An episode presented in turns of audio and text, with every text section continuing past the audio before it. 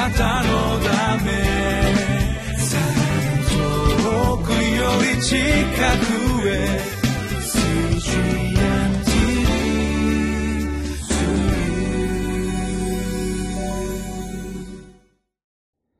皆様こんにちは。2月1日金曜日リビングライフの時間です。私は日本キリスト教団ベテル清水教会の井上です。御言葉は私たちに従順を教えます。今日もご一緒に聖書の御言葉を黙想してまいりましょう。タイトルはロバに乗られた謙遜な王聖書箇所はマルコの福音書11章1節から10節です。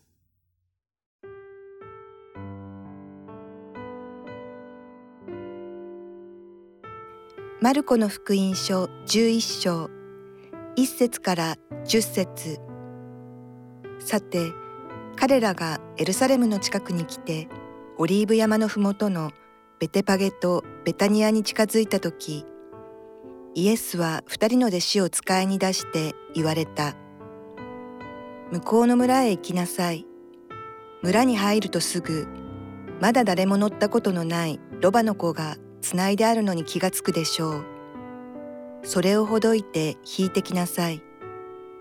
もし、なぜそんなことをするのかという人があったら、主がお入り用なのです。すぐにまたここに送り返されますと言いなさい。そこで出かけてみると、表通りにある家の戸口にロバの子が一匹つないであったので、それをほどいた。するとそこに立っていた何人かが言った「ロバの子をほどいたりしてどうするのですか?」弟子たちがイエスの言われた通りを話すと彼らは許してくれたそこでロバの子をイエスのところへ引いていって自分たちの上着をその上にかけたイエスはそれに乗られた。すると多くの人が自分たちの上着を道に敷きまた他の人々は木の葉を枝ごと野原から切ってきて道に敷いた。そして前を行く者も後に従う者も叫んでいた「ホサナ祝福あれ。主の皆によって来られる方に祝福あれ。今来た我らの父ダビデの国に、ホサナ、糸高きところに。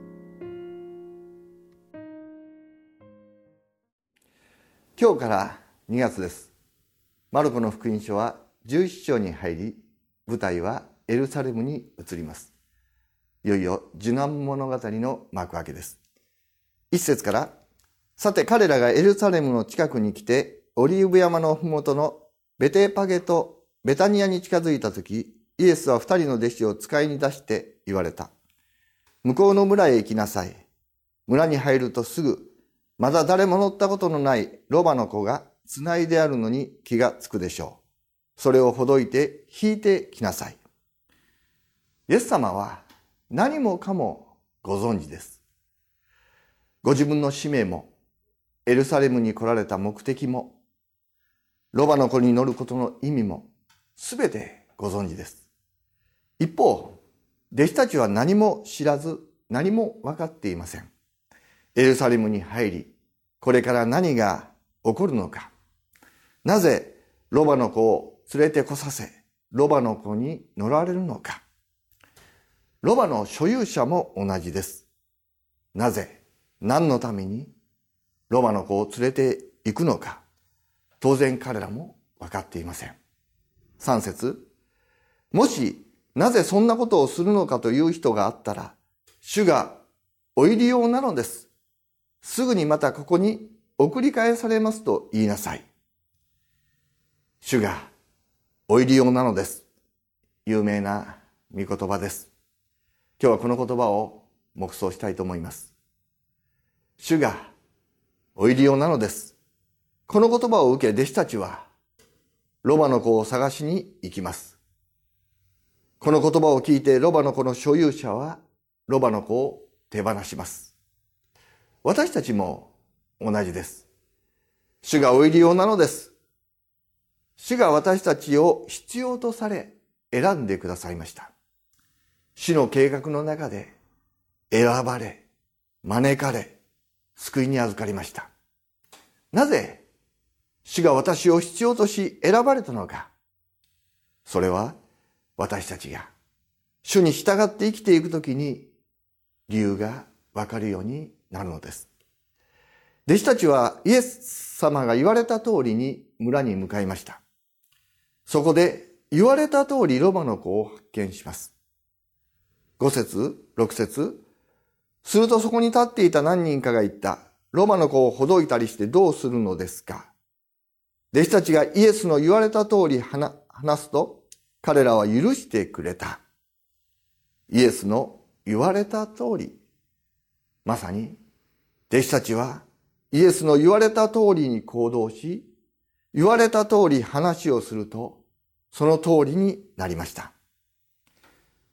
私たちも、イエス様の言われた通りに行動するならば、イエス様の言われた通りのことが本当にそうだということを体験するようになります。7節8節そこでロバの子をイエスのところへ引いていって自分たちの上着をその上にかけた。イエスはそれに乗られた。すると多くの人が自分たちの上着を道に敷き、また他の人々は木の葉を枝ごと野原から切ってきて道に敷いた。これはエス様がエルサレムに入場された時の場面。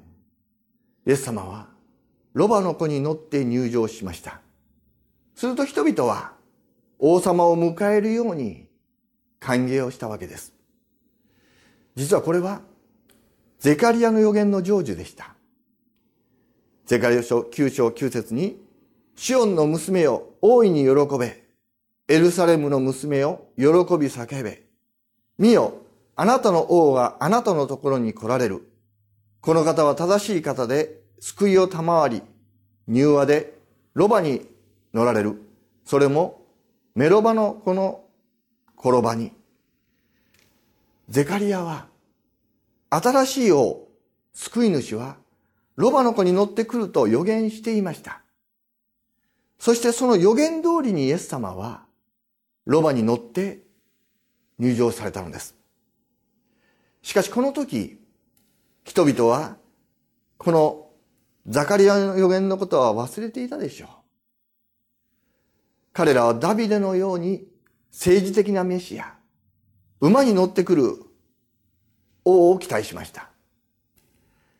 なぜ馬ではなくロマの子に乗られたのか。おそらくイエス様がロバの子に乗っているのを見ながらも、その意味がわからなかった。しかしそれでも、彼らは主のなさることに従順していきました。大切なことは、主の御心、主の計画に私たちが従順するということです。主がお入り用なのですと言われたならば、喜んで主に仕え捧げていくそうすれば主の宮座が起こり、このことだったんだと気づくようになります。三浦彩子さんは、榎本康郎先生の生涯を、チーロバ先生物語という本を書いて描かれました。榎本先生は、イエス様を乗せた転ばのようになりたいと言って、チーロバというふうに自らを生じて、主に献身し、用いられた人です。私も新学生時代に榎本先生の本を読み、三浦子さんのこの小説を読んで、私も血色場のように主のお役に立ちたいという願いを持って今まで歩んできました。主は皆さんを必要としています。弟子たちのように主の言われた通りに従順し行動するものでありますように。ロマの所有者のように主がお入り用なのですと言われたならば、喜んで捧げる人でありますように、皆によって祝福します。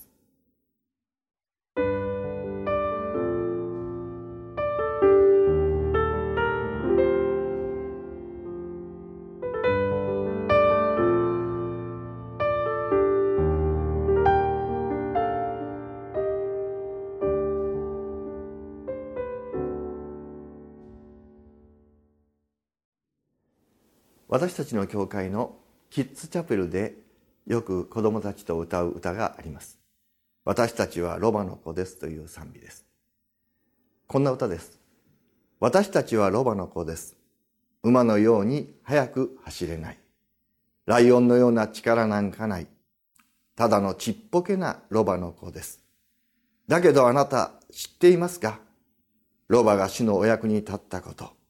イエス様を背中にお乗せしてエルサレムにお連れしたことを走れなくても強くなくてもいつもイエス様がいてくれます。